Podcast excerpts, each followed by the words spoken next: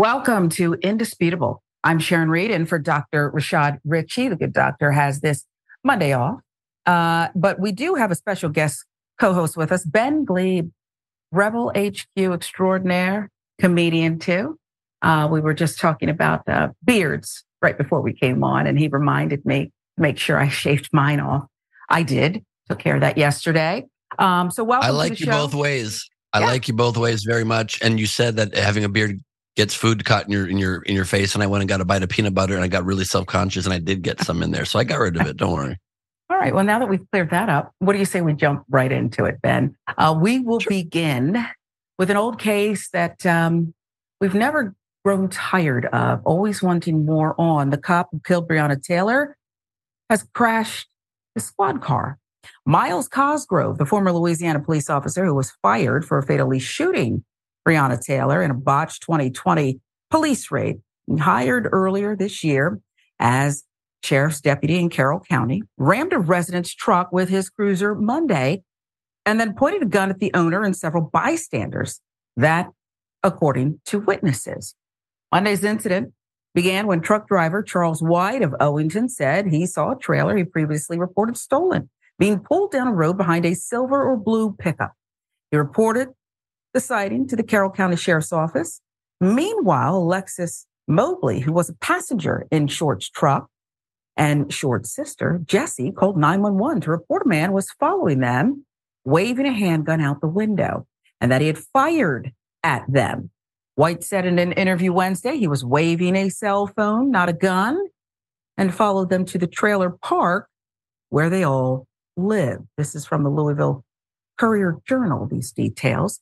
Now, witnesses told the Courier-Journal that Cosgrove barreled into Happy Hollow Private Resort Park trailer park at a high rate of speed without his emergency lights on, then struck William Joshua Short's pickup truck with such force, sent the vehicle flying into a building, breaking off two cinder blocks. Cosgrove's cruiser then struck another car, damaging its rear end. This again, according to witnesses. Now, Carroll County Sheriff Ryan Gosser, who did not respond Tuesday to any of the request for comment on this, said Friday he disputes most of the witness accounts. In an email, Gosser said, quote, evidence shows that Cosgrove was not going at a high rate of speed when he drove into the trailer park and that had his blue lights activated. He also said Cosgrove has been a good deputy and has represented this office professionally. Cosgrove, who was hired in April, did not immediately respond to a message left at the Carroll County Sheriff's Office. Now, Short was charged with wanton endangerment of a police officer along with fleeing and evading police, even though witnesses said he made no attempt to get away, either in his truck or on foot. Jackie McCormack, who was visiting his niece at the Happy Hollow in Worthville, said the charges were unjustified. He said Cosgrove, not Short, was the aggressor. He hit him pretty hard, McCormack said. He just straight rammed him. Josh Short could have been killed, said Alexis Mobley, who was a passenger in Short's truck. So none of this seems to add up um, if you just go with law enforcement's account of this, Ben. I wonder what your take is on all of it, because some people have unfortunate things happen to them. You know, just these coinky dinks just happen sometimes. Other people, trouble seems to follow them because maybe they're the trouble. What say you? Uh, those are the two options. And I'm one who believes in billions of random coincidences happening over and over yeah. to the same people. You know, I always love when law enforcement says, we dispute all the eyewitness accounts. Anybody who's aware of crowd ability to you know answer, anybody who's ever watched Who Wants to Be a Millionaire is very aware that when you turn to the crowd, you always get that question right. Crowds almost always know what's going on. Individually, people can be very stupid. Collectively, people generally cobble together some reasonable semblance of the truth. And I think that uh, it's just ridiculous to me that a man who killed Breonna Taylor, shooting blindly into her apartment, shooting sixteen times, killing an innocent young woman, fired from that police department. And the move of any other police department, other than ostracizing the person from law enforcement, was, that's our guy. That's who we got to bring on board. Are they aware there's other careers? Is he aware there's other careers? How much do you want to be able to wave that gun around? Go get another job. That's my thoughts on that. I couldn't agree with you more. The carnival's in town in Atlanta. Okay. I'm sure they need some temporary help. I mean, there's lots of people who go to the carnival. And sometimes you need extra security, extra, and perhaps someone to pop the popcorn.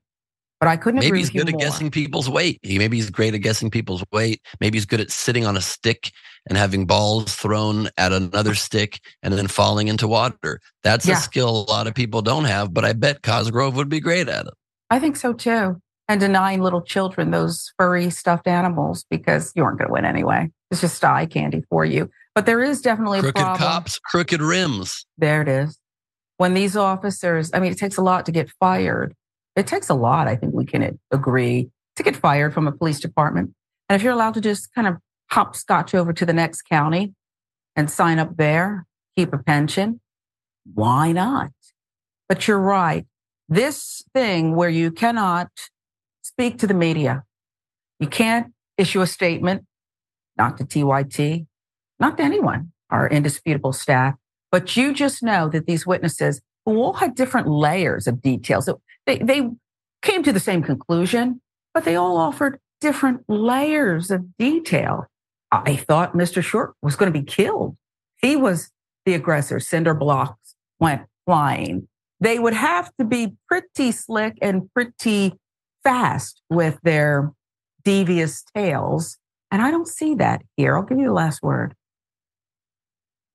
Yeah, I think that this is what you get when you employ people of questionable character, to phrase it incredibly generously, at your police force. It would seem that unless there's no other people in this county, it would seem you might not even want the P R nightmare of bringing on board somebody who brings such baggage that he's so known by the community. When he rams a car that sends it flying, runs out of the car with his gun waving in the air, everybody's like, oh, that's the murderer, and shout murderer at him. Yeah. Maybe look elsewhere. Yeah. But beyond reproach, not working for the people, per se, not putting the people, the county's reputation first and foremost. This one officer must be a specialist. I, I, I have in mind what this officer is a specialist at, and I don't think it's anyone who would want to aspire to that, except others of that ilk.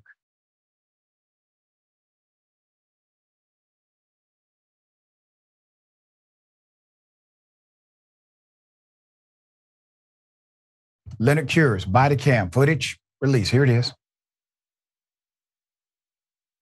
Sir, tickets in the state of Georgia are criminal offenses. I don't have a ticket in Georgia. You do now? Why? You passed me doing one hundred miles an hour.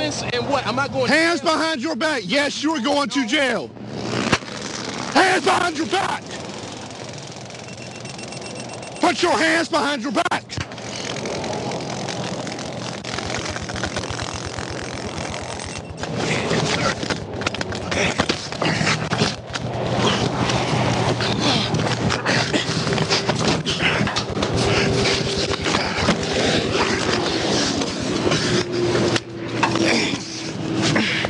Yeah, bitch. Yeah, bitch. Stay down. Stay down. Stay down. Ah. Camden, shots fired. Shots fired, Camden. Stay down. Do not get up. Stay down. Stay down.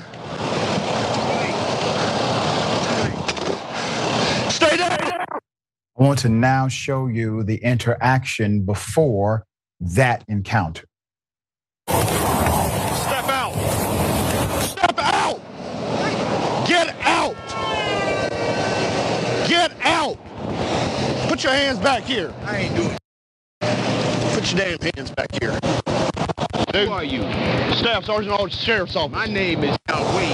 I don't care. Step to the rear of this vehicle. In the name of who? In the name of the law of the state of Georgia. Step back here now or you're getting tased.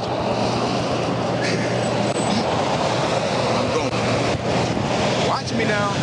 Put your hands on the back of that truck. Do you see that?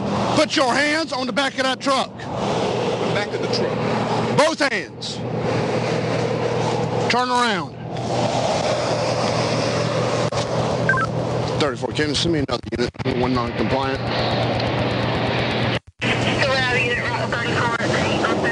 Your name is Officer who? Staff Sergeant Aldridge with the Camden County Sheriff's Office. The who county? Camden County. Put your hand behind your back. Do I have a Do I have a warrant? Wait, wait. No, no, no, no, no, no, no, no, no. Excuse me. Excuse me. Either put your hands behind your back or you're getting tased. I'm telling you that right now. Why am I getting tased? Because you are under arrest for speeding and reckless driving. I'm not driving. Nobody was hurt. How was I speeding? You passed me doing one hundred miles an hour. Okay, so that's a speeding ticket, right? Sir, tickets in the state of Georgia are criminal offenses. I don't have a ticket in Georgia. You do now? Why? You passed me doing one hundred miles an hour. Offense and what? I'm not going to jail. Hands behind your back. Yes, you are going to jail. Hands behind your back. Put up the picture for a mask. I will give you the background and the foreground. Dash cam and body cam footage of the Camden County, Georgia Sheriff's deputy who fatally shot fifty-three-year-old Leonard Cure at point blank range during a traffic stop was released by the sheriff's office yesterday. The footage shows Mister Cure, who had been wrongfully imprisoned for sixteen years of his life, wrongfully imprisoned for sixteen years of his life, grabbed the officer by the neck, forcing his head backward when the two entered into a scuffle right after the deputy tased him. The family of Mister Cure, who reviewed the footage before its release, suspect that Mister Cure resisted arrest because of psychological trauma from being wrongfully imprisoned for sixteen years of his natural life. He was imprisoned in Florida for an armed robbery that he never committed. Per the A P, Michael Cure said of his slain brother, quote, "I believe there were possibly some mental issues with my brother. The office just triggered him. The officer just triggered him, undoubtedly triggered him. It was excitement met with excitement." I want you to understand the wrongful conviction that took place with Mister Cure. He was wrongfully convicted of armed robbery in two thousand four. It changed him. It's called atmospheric psychological trauma. He was wrongfully convicted in two thousand four. He was sentenced to life in prison for that wrongful conviction in the state of Florida. But authorities reviewed his case. In twenty twenty, after the authorities reviewed his case, they concluded he never committed that crime. He was an innocent man. He was wrongfully convicted. He was released three years ago. Cure's mother and brothers said he lived in constant fear of being arrested and incarcerated wrongfully again. When Mister Cure was wrongfully imprisoned, the Innocence Project of Florida persuaded a case, a case review unit of the Broward County Prosecutor's Office to look into the case. That unit examined an A T M receipt and other evidence that Cure was miles away from the robbery. It was no way possible for him to commit it. A judge looked at that same evidence, agreed, and vacated the conviction. Camden County Sheriff Jim Proctor released footage two days after the incident occurred Monday morning. The sheriff has placed a deputy whose name has not been released on administrative leave during their review by the G B I, which is customary for Georgia, for law enforcement-involved shootings. What was the reason for the traffic stop? Uh, the deputy, who you can tell is a white male, pulled over Mister Cure because Cure's pickup or pickup truck on suspicion of driving recklessly. This was on Interstate ninety-five, a few miles north of the Georgia-Florida line. Mister Cure had been visiting his mother in Florida and was returning to a home he bought recently in Metro Atlanta. Camden is located right, is in Georgia, but located right on the border of Florida. So when you come north in Florida, you go to Camden, you go up to middle Georgia, then you hit Atlanta, okay? It's a long drive. He was making that drive. Let's put him up. The G B I will send findings to the Brunswick Judicial Circuit D A Keith Higgins, who will determine whether to seek charges, okay? Um, Higgins reportedly met with Cure's family after the video was released, but the prosecutor's spokeswoman said he would not make a final decision until the Bureau concludes its investigation. After viewing the video, Cure's relatives believe shooting him was unnecessary, and civil rights attorney Ben Crump, who's representing the family, blamed the deputy for acting aggressively from the start, never attempting to de-escalate as his training requires. Seth Miller is the director of the Innocence Project of Florida, who knew Mister Cure, said Wednesday, quote, "He is someone that was failed by the system once, and he was he has again been failed by the system. He's been twice taken away from his family." Miller said that for so many of his clients, including Mister Cure, the biggest fear is that an officer will knock on their door or stop them while they're driving without cause for something they did not do, send them back right where they worked so hard to get out of. I can only imagine what must have been, that must have been what he was thinking during this traffic stop, Miller said. You know Miller is right. You know he's right. Regardless of what you think about the deputy's action, you know what this man just said is correct. You know what the family said is correct. If somebody took away your freedom illegally, sixteen years. And the authorities say, oops, my bad. You get out. And then you are pulled over by someone in that same uniform. I'm providing context because Mister Cure deserves it. He's dead. All right? Mister Cure is dead. He's not coming back. But his full story deserves to be on the record. Jordan, thoughts? Is this idea in this country that our judicial system is fair and impartial and cautious and careful? And that is what people are taught. That's what we are supposed to assume. But as this demonstrates, especially if you are Black in this country, it is reckless, it is dangerous, it is racist, it is sloppy. And knowing that and seeing that and him having lived that experience, being wrongfully accused and imprisoned for sixteen years of his life, having a large portion of his life and freedom stolen from him, you are not surprised when you see him react that way, because why should he believe that a police officer who immediately acts aggressive toward him for a speeding ticket, a potential speeding ticket, why would he believe that this would be anything different than the racist, sloppy, and reckless judicial system he has come to experience? Yeah, I get it. I, I feel terrible for his family, but this is the quintessential American judicial and police experience for far too many people in this country.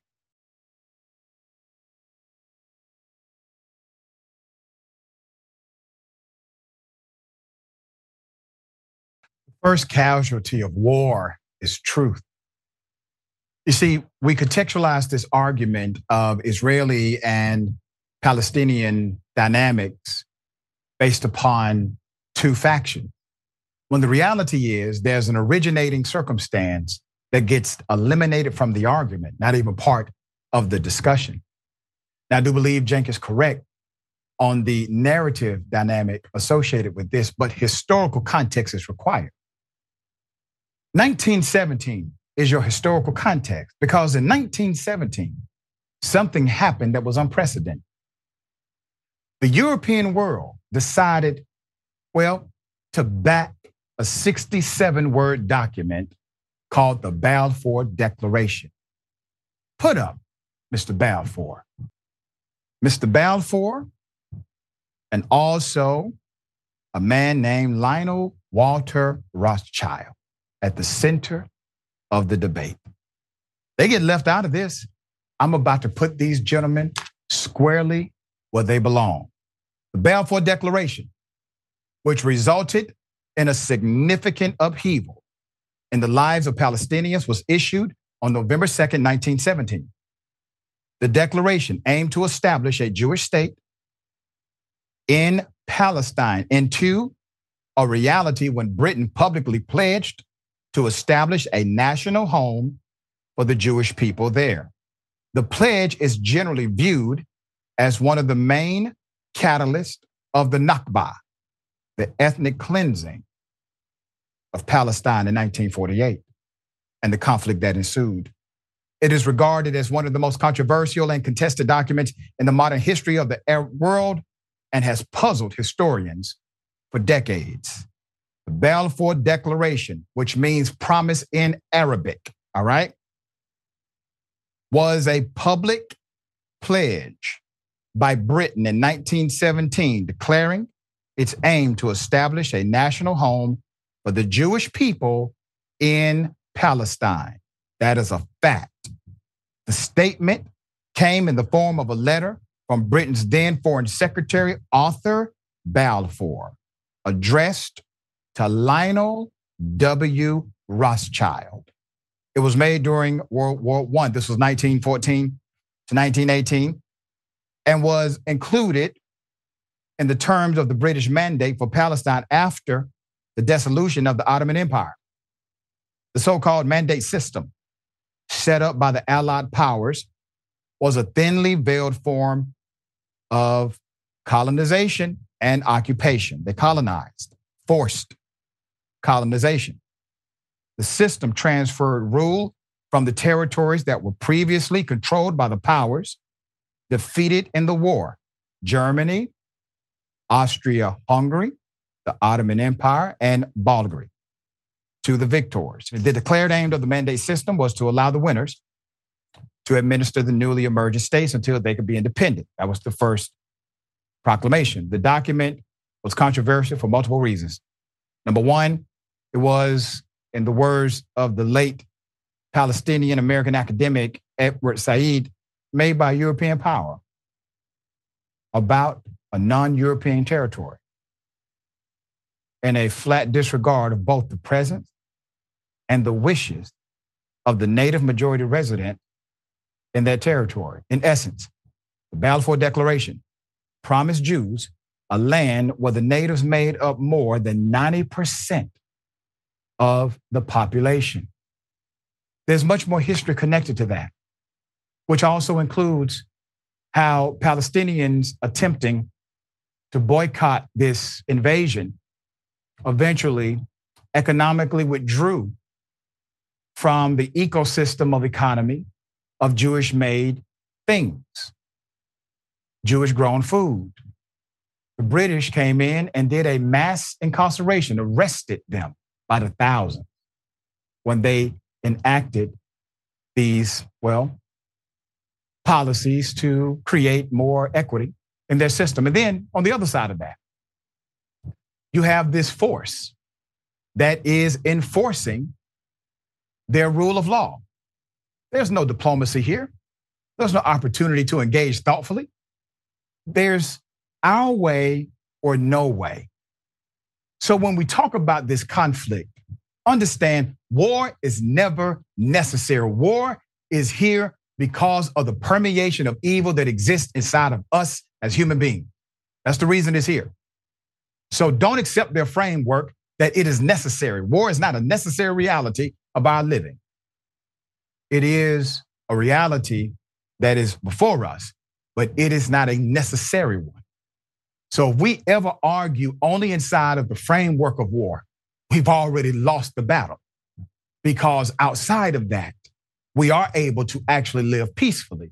There are no, no winners in war. Why do you think the majority of the people of Israel are against war? Why do you think the majority of the people of Israel are against Netanyahu?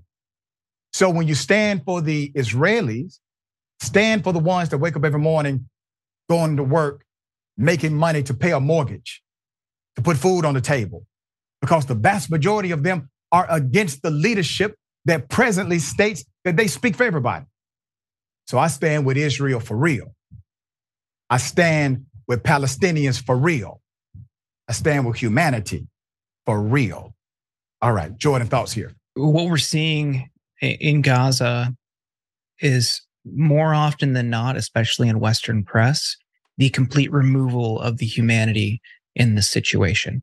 It is talked about in broad strokes. It's talking. It's talked about in abstract terms, and people, civilians who are killed, are reduced to statistics. And when there is a push for a ceasefire, it's met with, including some Democratic members of Congress, opposition, rebuttal. You had John Fetterman last night tweet out that this is not the time to call for a ceasefire. Thousands of people in Gaza have already died. Thousands, many of whom, if not the majority of whom, had nothing to do with this to begin with. And you provided this historical context for this conflict, which is important and almost always lacking in most analysis of the current situation. But and you mentioned economic boycotts. You know, it is a crime. It is illegal in over a dozen states in the U S to participate in economic boycotts of Israel. One of the most peaceful ways to demonstrate your, your stance or take a stand on something. No one gets hurt. You can't do that in many states in this country. The U N, uh, it just yesterday, tried to pass a resolution calling for a pause to allow in humanitarian aid, and the United States, using its veto power as one of five permanent members of the U N Security Council, vetoed it. Had they not done that, it would have passed. And it's moments like this that makes people feel really frustrated and powerless, because nobody wants to see suffering on, on either side. Obviously, all any rational person who sees this is not celebrating the death of innocent civilians. But when you have a superpower like the United States stepping in to block a U N proposal to call for a pause so we can get humanitarian aid in, it shows you what their motive really is. And this didn't start with Hamas's attack on Israel a week and a half ago. It did not start there. And if that is the starting point for any conversation, it's not worth your time. So I, I implore people to educate yourselves, to consume reporting and analysis and historical context on this conflict, because it's it, everyone will be better off. And centering in all of this a push for the humanitarian cause, for a ceasefire. I set up a site. You can go to ceasefire today dot com. You can, in thirty seconds, email your representative and your senators. And there's also a call script on that website that allows you to click one button, be connected to the Capitol switchboard, and you can call your representative and senators and ask them to say, support a ceasefire in Gaza so that no more innocent people get killed. So very well said. And when America made that decision to utilize their awesome power of veto, which is insane, to allow aid to come to civilians, but we say from the microphone, we want innocent life protected. Literally, the president just said this. But then we vote contrary to that proclamation. This is supposed to be a representative form of government. The vast majority of people in America are for that action, the ceasefire, making sure people, innocent folk, get aid that they need. How, how are we a representative form of government when our representatives are adversarial and antithetical to our form of government?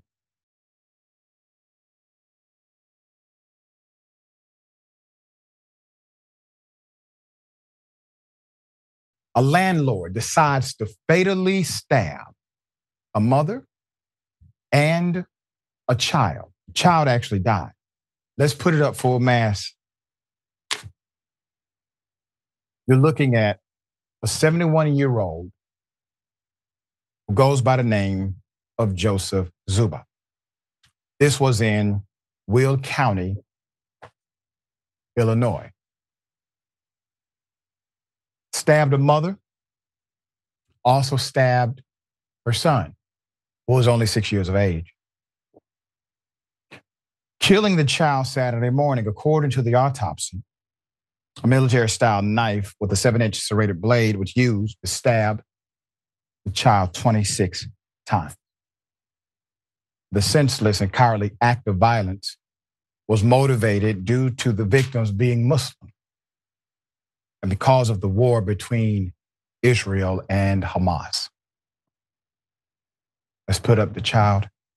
Uh, the father of this six-year-old, Wadia El-Fayumi, released this photo of the child who celebrated his birthday a few weeks ago. Reports also stated Wadia and his mother were, are Palestinian. Let me give you some details of this attack. Authorities said that the mother, identified by civil rights organization Care Chicago as Hanan Shaheen, called nine one one on Saturday to say that her landlord had attacked her with a knife. Her landlord attacked her with a knife. According to deputies, she said she ran into the bathroom and continued to fight him off as she dialed nine one one.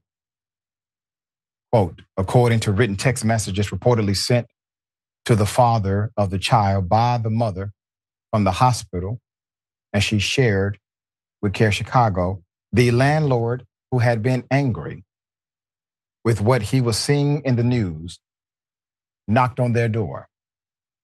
And when she opened, he tried to choke her and proceeded to attack her with a knife, yelling, "You Muslim must die," end quote. When she ran into the bathroom to call nine one one, she came out to find that he had stabbed her six-year-old son to death. Deputies said they arrived at the home to find Zuba sitting up upright on the ground near the driveway of the home. They took him to the hospital because of a laceration on his forehead. Law enforcement said they found the woman and the child in the residence suffering from stab wounds to their chest, torso, and upper extremities. Authorities said the woman was in serious condition from more than a dozen stab wounds to her body. She is expected to survive. The child was taken to the hospital in critical condition and died. The organization said that mother and son had lived on the ground floor of the home for two years. No previous issues, no problems prior with the landlord. After his release from the hospital, the landlord allegedly told investigators nothing about the attack. But authorities said they were able to find enough information from interviews and other evidence to charge him with first-degree murder, attempted first-degree murder, aggravated battery with a deadly weapon, and two counts of a hate crime. The civil rights organization says that lopsided statements from officials and media coverage created the atmosphere in which the crime happened. This unthinkable, senseless crime did not happen in a vacuum, said the executive director, Ahmed Rahab. Now, um, that is an accurate statement. Now, let me show how accurate that statement is. Do you remember during our so-called war on terrorism? Remember that? Remember, the American government said that people were being radicalized by way of what? By way of propaganda, videos. Remember that? And there was this massive crackdown on all of these videos that could be accessed through media platforms, social media platforms right here in America, because according to the American government, these videos were radicalizing terrorists. Now, that is considered to be a fundamental connection between what a person consumes by way of media and what a person does by way of action. So the government, the American government, can make that conclusion back then. Why would we dismiss that conclusion today? All right. Damn shame. Um, David, thoughts? My heart goes out to this um, family in Chicago. Um, there's just there's no there's no words. It's tragic. Anybody who could bring a knife, never mind to an adult, but to a six-year-old child, um, there's something just so horrific and terribly wrong about that. Um, and I think one of the reasons that people have gotten so infuriated obviously in watching these images out of Israel and Gaza is that when you see somebody go in and hand to hand, literally, you know, rape and pillage with their own hands and their own knives, sure, that causes a reaction. But what this landlord did in Chicago is just as evil and just as awful. And there's no there's no justifying it. Um, if somebody can't handle watching the news and something in the news makes them snap, that person should be put away to begin with. They shouldn't have access to the news or to television or whatnot. And and the sad thing is, Doctor Rashad, I think I think Doctor Ritchie, I think there's I think there's a lot of people in our midst who are walking around every day who are maybe like this close to exploding or to doing something violent. And it's just a matter of, well, what's the trigger that it's going to be? What is going to resonate with them and cause them to do something that is so barbaric? And I just I just fear for uh, for all of our fellow citizens who have to deal with people who are like that, who are that close uh, to exploding. So sad. So sad.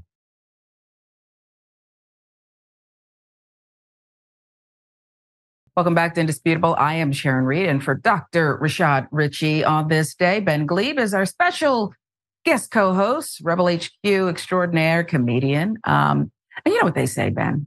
When you are successful at something, well, keep going and expand it. And that's really what we're seeing with your specials. And I know another one's in the works just in time. This is very true, Sharon. And normally, for those of you who've been watching the show today, I'm a lot funnier in my comedy career than I have appeared on air during this very intense news cycle. If you'd like to see the funny side, I do invite all of you to take a break, a little respite from the news, and check out my fourth annual Halloween live worldwide virtual show, the fourth annual Glebe Off the Top Halloween Spectacular. Uh, you can come with your cameras on, mic on, and join my very interactive, very crazy show. Get tickets at nowhere comedy dot com. If you get them now, they are still very reasonably priced, and you can join us for a weird visit into Madtown. And if you want any more of my comedy, stand-up comedy videos, you can watch my special, The Mad King, on YouTube now, or um, you can follow me at Ben Gleib on Instagram or TikTok, where I'm posting three stand-up videos a week, as well as lots of political commentary. So do just, all them things. I have a quick question, because I know that sometimes people get rowdy. You know, when you're on stage as a comedian, I'm sure people have gotten rowdy with you, and you have to instantly clap back. You can't lose control. But has anyone been kicked out of a virtual special? Has anyone been escorted out, if you will? We have not really had to remove very many people. You know, I'm, I'm the C E O of Nowhere Comedy. I helped to reinvent live touring during the pandemic and created the world's first and best virtual venue, which is Nowhere Comedy. Um, and over our seven hundred shows, maybe we've kicked out like a tiny handful of people. We've mm-hmm. had to mute a lot of people, that's for sure, and send them some, had our showroom manager send them some messages, no doubt. But um, my shows, very thankfully, tend to attract very kind, very open-minded, open-hearted people. And we've never had to kick anybody out of any of my personal yeah. uh, virtual shows at all. It's been pretty cool. It's a really cool community yeah. of mad ones, which are what my my uh, fans are known as, because the world's all crazy. So let's go mad together in a way that we choose and a way that we control. And that's why my special is called The Mad King. Well, we love it. And I, I hopefully everyone showed up fully clothed when the camera's on. That no, I that, thought maybe no, that. No, no. People oh, have definitely been oh showing up naked. No, that's that's been. Happening. Oh my, and that's not that's necessarily not your ticket out no, of there. No. It's okay. All right. Well, no, we'll no, we, we depending. We encourage it sometimes. You know, like use discretion. Be a little discreet right. about it. But uh, you do you. Be yourself. It's fun. I might have to join this. Please. I, I may have to. More excited than I would have had. Right. No, I think I'll go clean shaven for this one. It's your special, Appreciate after that. all. Appreciate a few that. comments from our extraordinary uh, T Y T members about the cop who killed Breonna Taylor crashing the squad car. Remember the one that the sheriff said, nope, all the witnesses don't count. Wasn't speeding. Ginny B says, police allowing bad police to continue to be bad police is why people don't trust the police. I think all that can fit on a T-shirt. I think you're exactly right. Uh, also, YouTube. David Morris says, God tugged on his steering wheel. Same case. Shiva Mahadev, power is an inebriant. Yes, a lot of people who need rehab for all that they've taken in. Uh, let's see. One more for you. Ash Fairblood double oh seven. We take a doctor's license away for malpractice, even if it wasn't fully their fault. We need to do that for cops. That's something to think about, perhaps. Just something to think about. You can't let cops run around with a badge, just not face any consequence. After all, you and I, I hope, face consequence. And maybe someone's going to face it now. I wish a Karen would. You want to call the police on them for having a barbecue on a In- Sunday. You're, you're I feel great. Back off. I'm going to tell them there's an African-American man threatening my life. Down. The Lloyd Center exit, the Convention Center exit, every motherfucking exit. You motherfucking you. Yeah. Yeah. Yeah.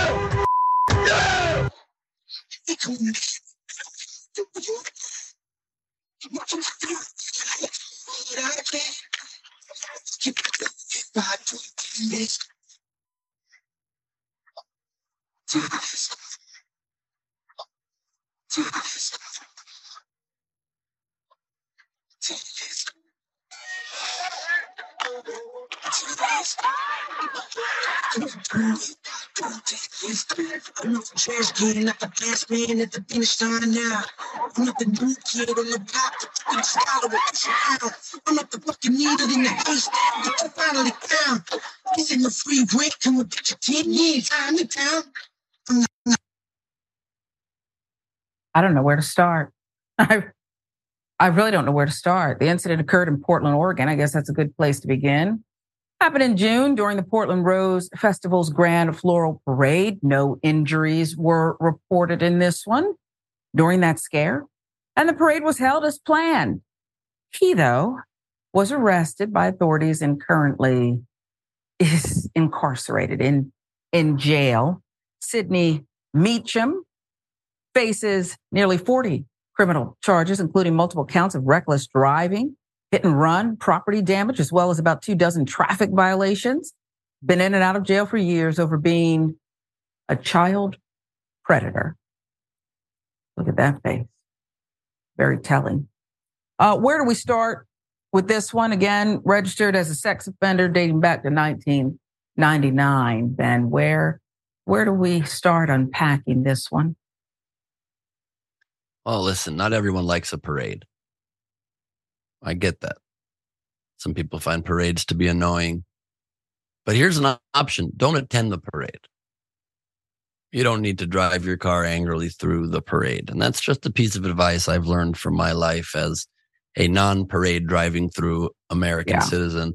Um, you might want to do it. You might think parades are stupid. I don't like floats. I don't like marching bands. Again, vote with your feet, not with your car. But you see the man's face. Angry, angry dude. Oh, child predator background. You can't be surprised looking at the guy. Look, we can all get angry at times, but the man's demeanor just seems unable to sort of exist in reality or in a world where you should be allowed behind a vehicle. We might need to add some sort of like anger tests to the D M V driving test to see, sure, you know the rules and you can contain yourself through a twenty minute drive out on the roads with an instructor, but then go through some kind of a haunted horror house gauntlet when you get back to the D M V and see how people react. Or better yet, just film them surreptitiously in line waiting mm. at the D M V. And if the ones who get super hot under the collar and start cursing under their breath, you That's don't hard. issue a license to that guy. Yeah, because they've already got the signs up, right? You're under surveillance. And uh, you agree to that just by entering the door, right? It's right by the sign that says, no shoes, no shirt, no service. And perhaps if when they analyze the footage, Ben, if they see that foam right at the end of the mouth there right. in the corners, right. that's perhaps the first red flag that says, yes, you got to take yes. a closer look. Gotta yes, foaming at the mouth is always a great indication of somebody who's yeah. not stable enough to be in charge of a vehicle that could harm people. Look for the mouth foam. Look for the rage boiling through the chest. Look at the ability to move mm. each pectoral individually mm. and mm. think that's some sort of a marketable job skill or life skill. And again, I'm saying this as a man who himself dislikes parades. Yeah. I don't like them either. Never did. Not as a child, not as an adult, with a child. Thank you. Uh, Thank you. Boy, Thank you for speaking out. I didn't know where to begin. That's very informative. And what you've given us, really. Outline for us. It could be very useful yep. to authorities yeah, in preventing this. Yeah. and preventing future uh, consequences such as this.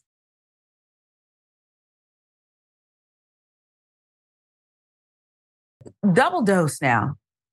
You want to call the police on them for having a barbecue on a Sunday? You're, you're I feel free. Back off! I'm going to tell them there's an African American man threatening my life. What's yours? You're trash. Okay. Okay. All right. Keep talking. I will. Okay. Up with me, you classless. What you gonna do? I, I tell you what. You know, I'm a stupid. Everybody. Yeah, I'm a she stupid. Is a he hit my plate. I'm a stupid. Fix your car. And stop honking at people when you don't need to. Sometimes people can talk things out, and sometimes they can't. They can't. It's not going to work out. They need a mediator, if you will. This male Karen bigot calling a black woman hateful slurs. According to users online, this happened in Houston. The man, I thought I saw that on his shirt, and I, but I thought maybe imposter. But this man is a former police officer. Still looks like he's dressed the part. Motorcycle cop, I don't know. But the hard beanie leads me in that direction. The right thing to do when you encounter a mental Ben who is going to tell it like it is, camera rolling or not. They want you to know how they feel about them. Do you stand there and roll the footage? Biz Doc has advised us that in the past. Go ahead and collect that evidence. Do you counter it, or do you just stand there? Do you walk away, or is it whatever you can handle, Ben?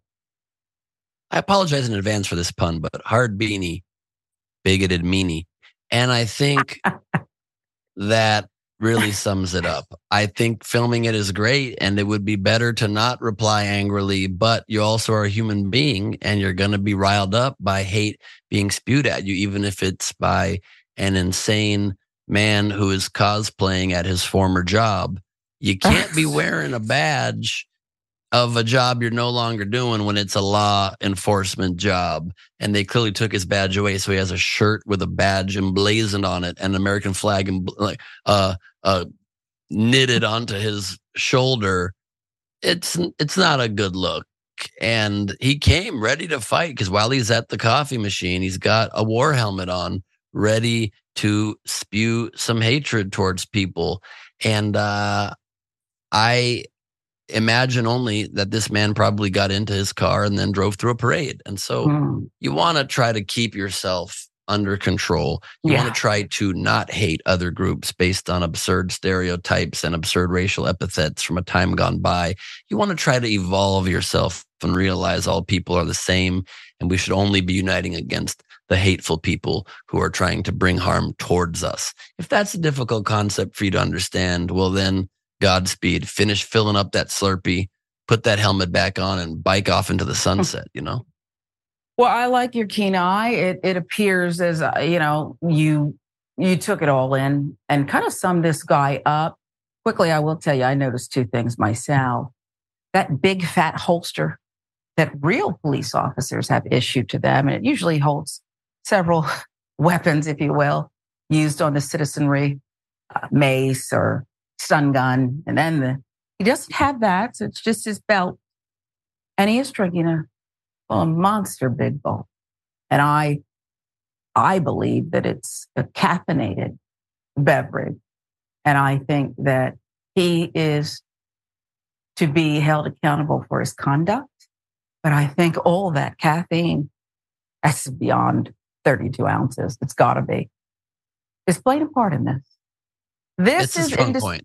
This, it's a strong point. I just want, I just want to, before you throw it to break, just I want to remind everybody: go decaf when you're already riled up. You're throwing the racial epithets wow. early. It's time to switch to decaf for that day. And I've always been against limits on the size of sodas that have been tried to p- pass in different cities, but now it's it's making an argument. Yeah, yeah, it's too much. This is indisputable. I'm Sharon Reed. Too casual, huh? I just started leaning back. I was so casual with it. But that's the kind of day we're having, okay? Maybe we'll both do it. This is indisputable. I'm Sharon Reed in for Doctor Rashad Ritchie. Ben Gleib is our special co-host today. We're right back. Stick and stay.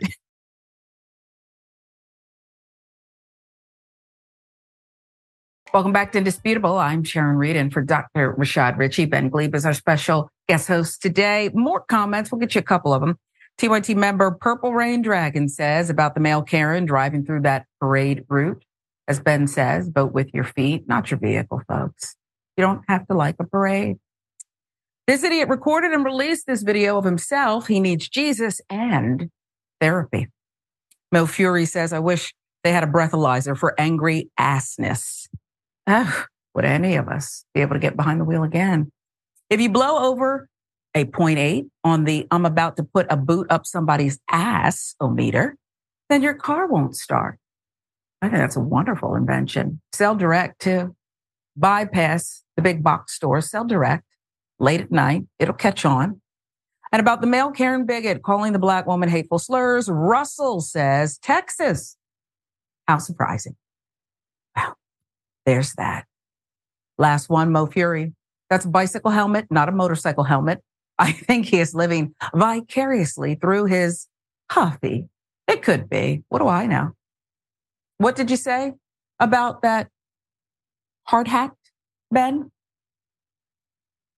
That uh, he, I don't remember what I said, to be honest. I but said hard stupid. beanie, and I believe oh. you said um, hmm, bigoted, bigoted meanie. Bigoted, bigoted meanie. meanie. All right, yep. Indicative. There it is. We'll move on. Oklahoma bus driver arrested for holding kids hostage. Really? Most bus drivers want to get the kids off the vehicle. Oklahoma bus driver arrested for holding children hostage while en route. Watch. I'm about to get home in like ten minutes. No, you're not going to get home in ten minutes. I don't care. You think you can get away with stuff? I run my bus a certain way. I don't care what the other bus drivers do. You obey me. Can I get off, sir? No. You just told us to get it. Get off. No. Be quiet. Sit down. Sit down. No. Sit down. Sit down. I don't care. Sit down. I don't care if your mom's there. Makes no difference to me. You're not going with your mom. Sit down. I don't care. Sit down. Hey, let me off. Hey, let me off. Sit down. Let me off. My Sit down. down. Don't touch no. me. Don't touch me. No. Don't touch me. Let me off. No. Hey, let me off. All of you, sit down. I'm not sitting down. I'm not sitting down. You're not getting off the bus. Sit down. No. You've been here for like forty minutes. I don't care. I don't care. Sit down. I'm not budging. Sit down. They are not listening. I am not yelling at these people. Go, go, go. Hey, quit grabbing. Hey, quit grabbing. You better quit grabbing my thunder. I will, I will time your ass in. You understand me? Don't care. You better. All right, cool. What's your name, sir? Hey, I'm not telling you. You need to tell me because I'm about to get your bus fired. Get out of here. You're getting fired. Sit down. Sit down. Sit down. Sit down. Sit down. Mama, help! You can see that I don't care what parents do. If they smack the bus, I don't care. I don't care if they get violent and break windows. It makes no difference to me. I got somebody coming right now. Okay? That's the way it is. I will win. I will win every time. Quiet. Quiet. Quiet. It's his bus. It's going to do things his way. And he doesn't care whose mother is watching, apparently. Thomas Young, sixty-eight-year-old, was charged for holding students on the bus while driving them home. Young was taking students from Broken Arrow Public Schools home, but he was running behind. In a surveillance video obtained by multiple news outlets, including Fox twenty-three, the driver, identified as Young, can reportedly be heard giving a warning to the middle school students. Quiet. Everybody be quiet. The driver can be heard saying in the clip, I'm not moving until I don't hear any speaking. People magazine with the quotes. Body of the story. He then allegedly stops the bus for around nine minutes. And during that time, kids can be heard screaming and crying for help. At one point, Young can reportedly be seen putting his arm out to stop a student from exiting the bus. Banging sounds can also be heard in the footage. You think you can get away with stuff, Young said, per U S A Today. I run my bus a certain way. I don't care what the other bus drivers do. You obey me.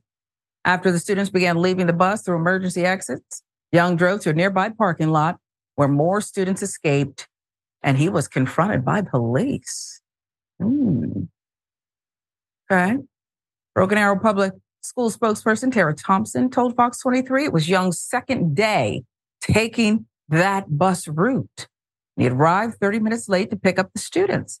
Thompson said the alleged incident was unexpected. Thompson has since confirmed to all three news outlets that Young, who held his position for about a year, has been fired from the district. Police told K J R H that the charges against Young will be forwarded to the Tulsa County District Attorney's Office. It's unclear if Young has entered a plea or retained an attorney to speak on his behalf. Uh, I'm going to go to you pretty early on this one, Ben, but I, I want to say this first. There are bus drivers, and then there are bus drivers of middle school students. And that's a special skill set. Second day on the route, I don't know who Mister Young was driving previously. It's not excusing any actions like this. You're holding someone hostage, well, you're going to get charged. Indeed, Mister Young got charged. But these, Ben, these are middle school students. They'll likely testify against him if this goes to trial. Perhaps it should. There's no deal worked out. Do you remember being a middle school student? He underestimated them, no?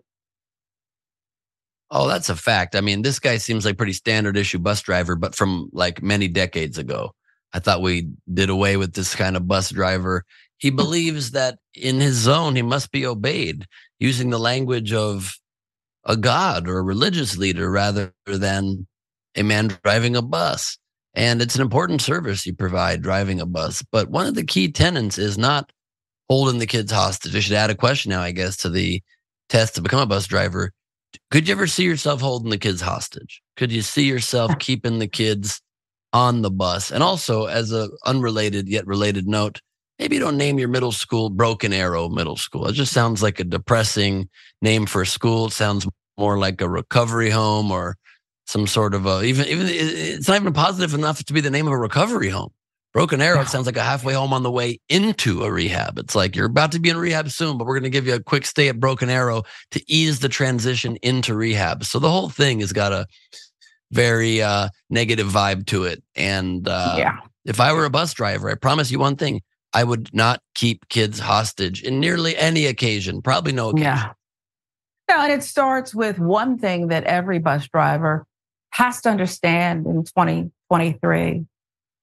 Middle school students give zero F's, if you will. And so you're not going to hold them and get them to obey anything except for the latest TikTok trend.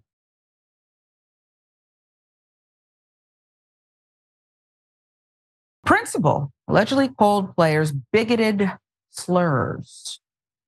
Philip Coons, high school principal who was inducted into the Oklahoma Coaches Association Hall of Fame in twenty twenty-two, now facing a year in jail after being charged with outraging public decency. Ooh, Oklahoma State Bureau of Investigation says Ringling high school principal, head football coach Coons, created a cult-like environment that espoused toxic masculinity, homophobia, racism, and other forms of social and physical Well, abuse. His students and their parents' complaints helped launch the investigation after Coons' contract ended in February twenty twenty-three.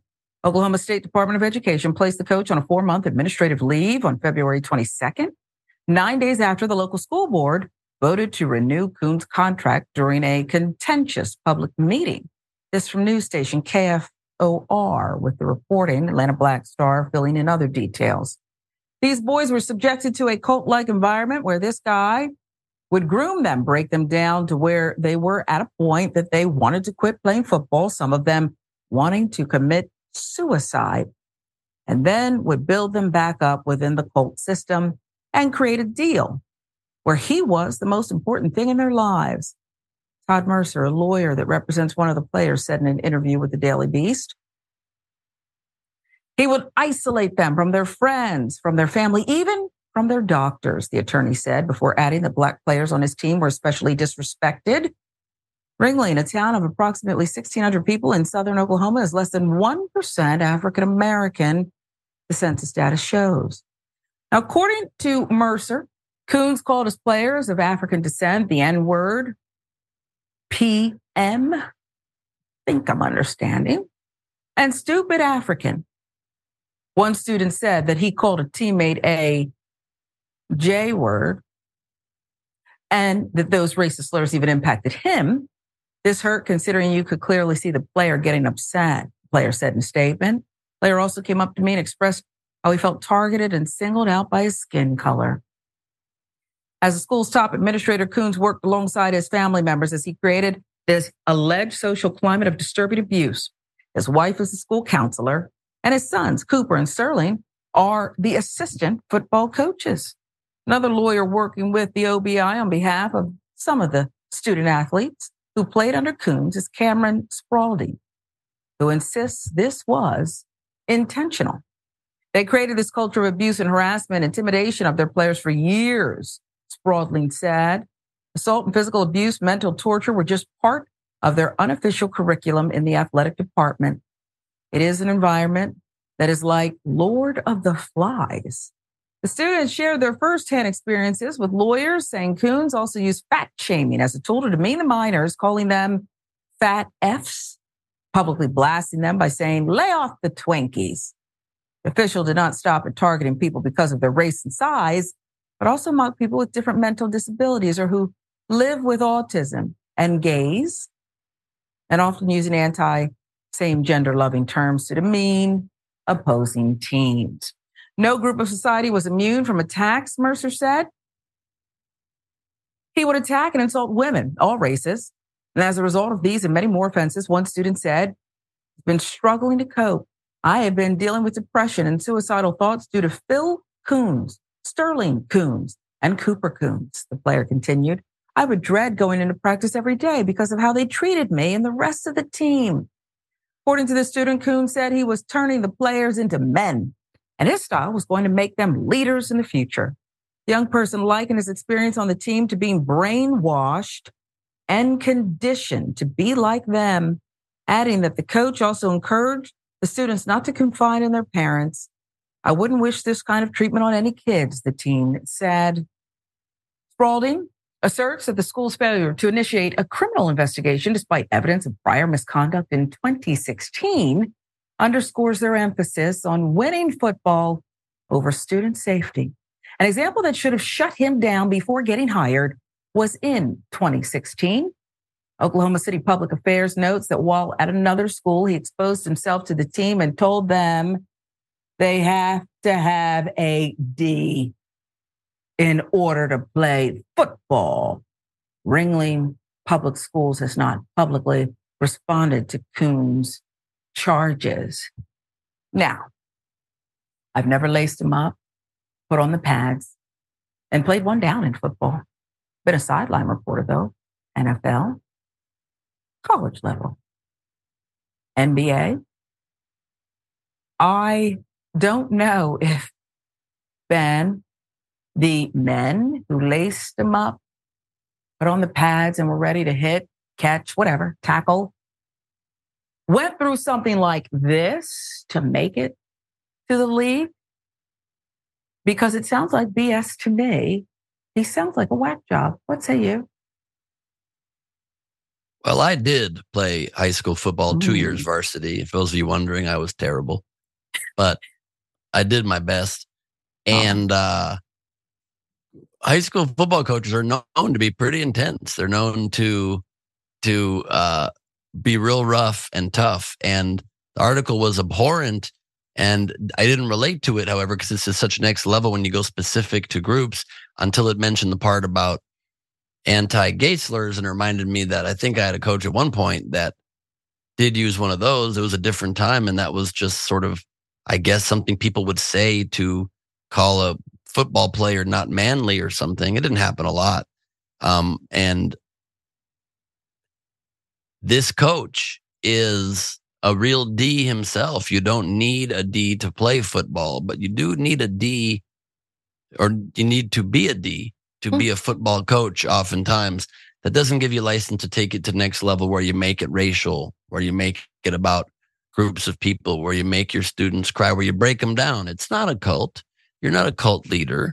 You don't need to build an army you're bringing in towards football. It's important to try and win the games, but, you know, not at the expense of the mental health, safety, and security of your students, your players, not at the expense of them feeling like you, white coach, is racist against your black players or about any group of players that uh, don't fit in there. Maybe I don't get the true football ethos. I was the goofy guy on the football team.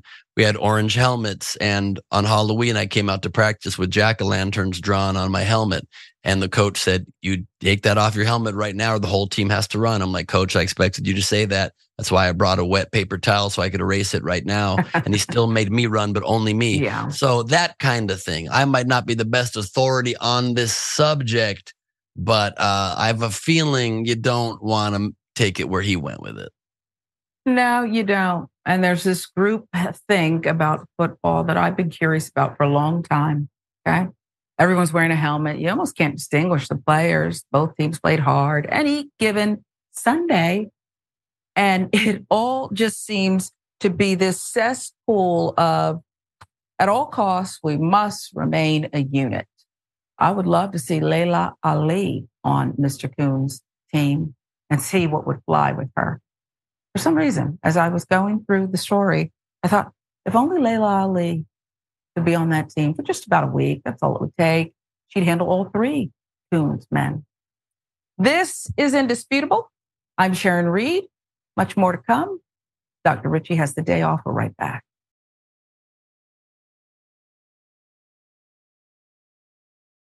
Welcome back to Indisputable. I'm Sharon Reed in for Doctor Rashad Ritchie. Today, Ben Gleib is our extraordinary guest co-host. A really funny guy. Rebel H Q extraordinaire. Uh, I feel we've been educated as well by you today, Ben, in a number of ways. Um, so I really enjoyed it. Very much enjoyed it. Um, here we are. Black patron asked to leave Black Power N A P exhibit. Fallout continues for New York's MoMA Museum, Museum of Modern Art, after removing a Black visitor from an exhibit in March. Well, they issued an apology, the museum did, after security asked Heather Ijapong, British Ghanaian artist, to leave an exhibition titled Black Power Naps. Artists Naveed Acosta and Fanny Sosa created the space specifically to create a space for Black people to rest. That's the heart of this. Ijapong posted this video to social media right after explaining what happened. Watch. I will not believe what just happened. I was at MoMA, I was at Pla- Black Power Naps installation, and I just got kicked out. Me and another Black guy got kicked out because a, a white lady came in and was laughing, and we said, um, I think the space is kind of centered around Black people. She started shouting, saying we were aggressive. She's no, she said, I was aggressive. You lot know me. I'm chill. She said, I was aggressive. I should be kicked out.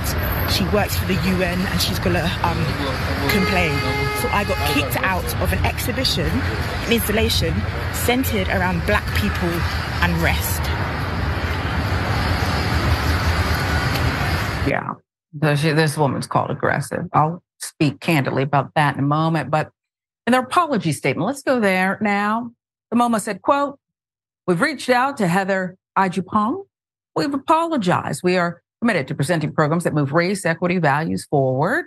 We acknowledge there will be challenges to work through and learn from as we support and invite artists and audiences to engage on these important issues." This is from the Art newspaper. When it opened, Black Power Naps was met with wide acclaim. Now, Acosta and Sosa say they found it challenging to find new venues for the installation. following an unexpected cancellation by the city of Toronto last month. The pair is worried MoMA's actions are making institutions hesitant, you think? Spokesperson for City of Toronto Culture told Hyperallergenic that the City of Toronto worked with the artists from Black Power Naps to bring the project to Toronto, that negotiations were unsuccessful for the twenty twenty-three event for a variety of logistical and financial reasons, and that the city looks forward to the opportunity to work with the artist again. Now, Acosta says they weren't aware of any logistical and financial reasons for the cancellation. The sudden change meant the artists were left with just a few days to retrieve all of the materials from Jersey City. Acosta hurriedly coordinated with artist Robin Markle to truck the materials to a building in South Philadelphia, where they are now being stored. The artists have launched a GoFundMe drive to raise ten thousand dollars in the face of what they describe as a financial crisis with the mounting bill of storage fees. So, Ben, I think it's pretty clear what happened here. We don't have to say, you know, he said, she said, uh, because the Museum of Art has apologized. But just in case, I can tell you, based on just the video of Ajipong stating what happened to her. I know she's telling the truth, one hundred percent. Telling the truth. A, I'm a Black woman. B, she has that accent. That means she's telling the truth, okay? Anyone with that accent has to start with a presumption that they're telling the truth. You unpack the rest of the story. I completely agree with you on this one, Sharon. Um, and yeah. You can tell I'm being genuine mm-hmm. on account of this fake accent I'm doing. Um, no, she, of course, she, it, it, there's no, the facts aren't even in dispute, but it's just couldn't be a more perfect example of why you need art to challenge society and point out our biases oftentimes, because exactly what the exhibit was meant for, an exhibit to show the that Black people generally aren't able to even make the time for adequate rest with all the extra worries that they have on their plates and the extra obligations they have on their plates. And for a white woman to come in laughing and for the Black woman in the space trying to appreciate the art and take a rest as the art intended to be the one kicked out. It's just a great microcosm for how messed up everything is. And uh makes me want to take a nap. Me too. Yeah. And, you know, I'll, I'll end it with this. When you can't even have this beautiful, modern Black art installation without a Karen showing up, there's a problem. There's a problem, okay? I think that they're everywhere. And now their tentacles have entered the art world. And I don't know how to get them out of there. I don't. It's unfortunate. I hope that this installation, so that all can have a Black power nap, we'll see another day. Remind us of this special. Is it a Halloween special or no? It's not even a special. It's just a live show that you can see worldwide. People like to think it's a special because it's not in person, only in one location. But don't expect too much. It's just a fun hang. It's an improvised comedy show. My specials are a lot more deliberately written and performed, and you can see that my special The Mad King on link in bio on my Instagram at Ben Gleib. But this is just October twenty-ninth, a fun improvised Halloween interactive show. You can ask questions, you come in costume, there's a costume contest, and there's a V I P hang after the show. If you get a V I P ticket, you can kick it with me and have a little more bit more of a serious talk. You can get tickets at ben gleib dot com or nowhere comedy dot com. That's the only places. If you want to get tickets elsewhere, you can't do it. I'm so sorry. And get them while you can, folks, because it's sure to be a good time. We appreciate you. I adore you. And this was an important conversation we had today. And uh, I love your passion. I love your um, history lesson. And I hope we'll be able to have more of these conversations as we see where the world takes us. This is Indisputable. I'm Sharon Reed in for Doctor Rashad Ritchie. Thanks so much for joining us. We'll see you next time.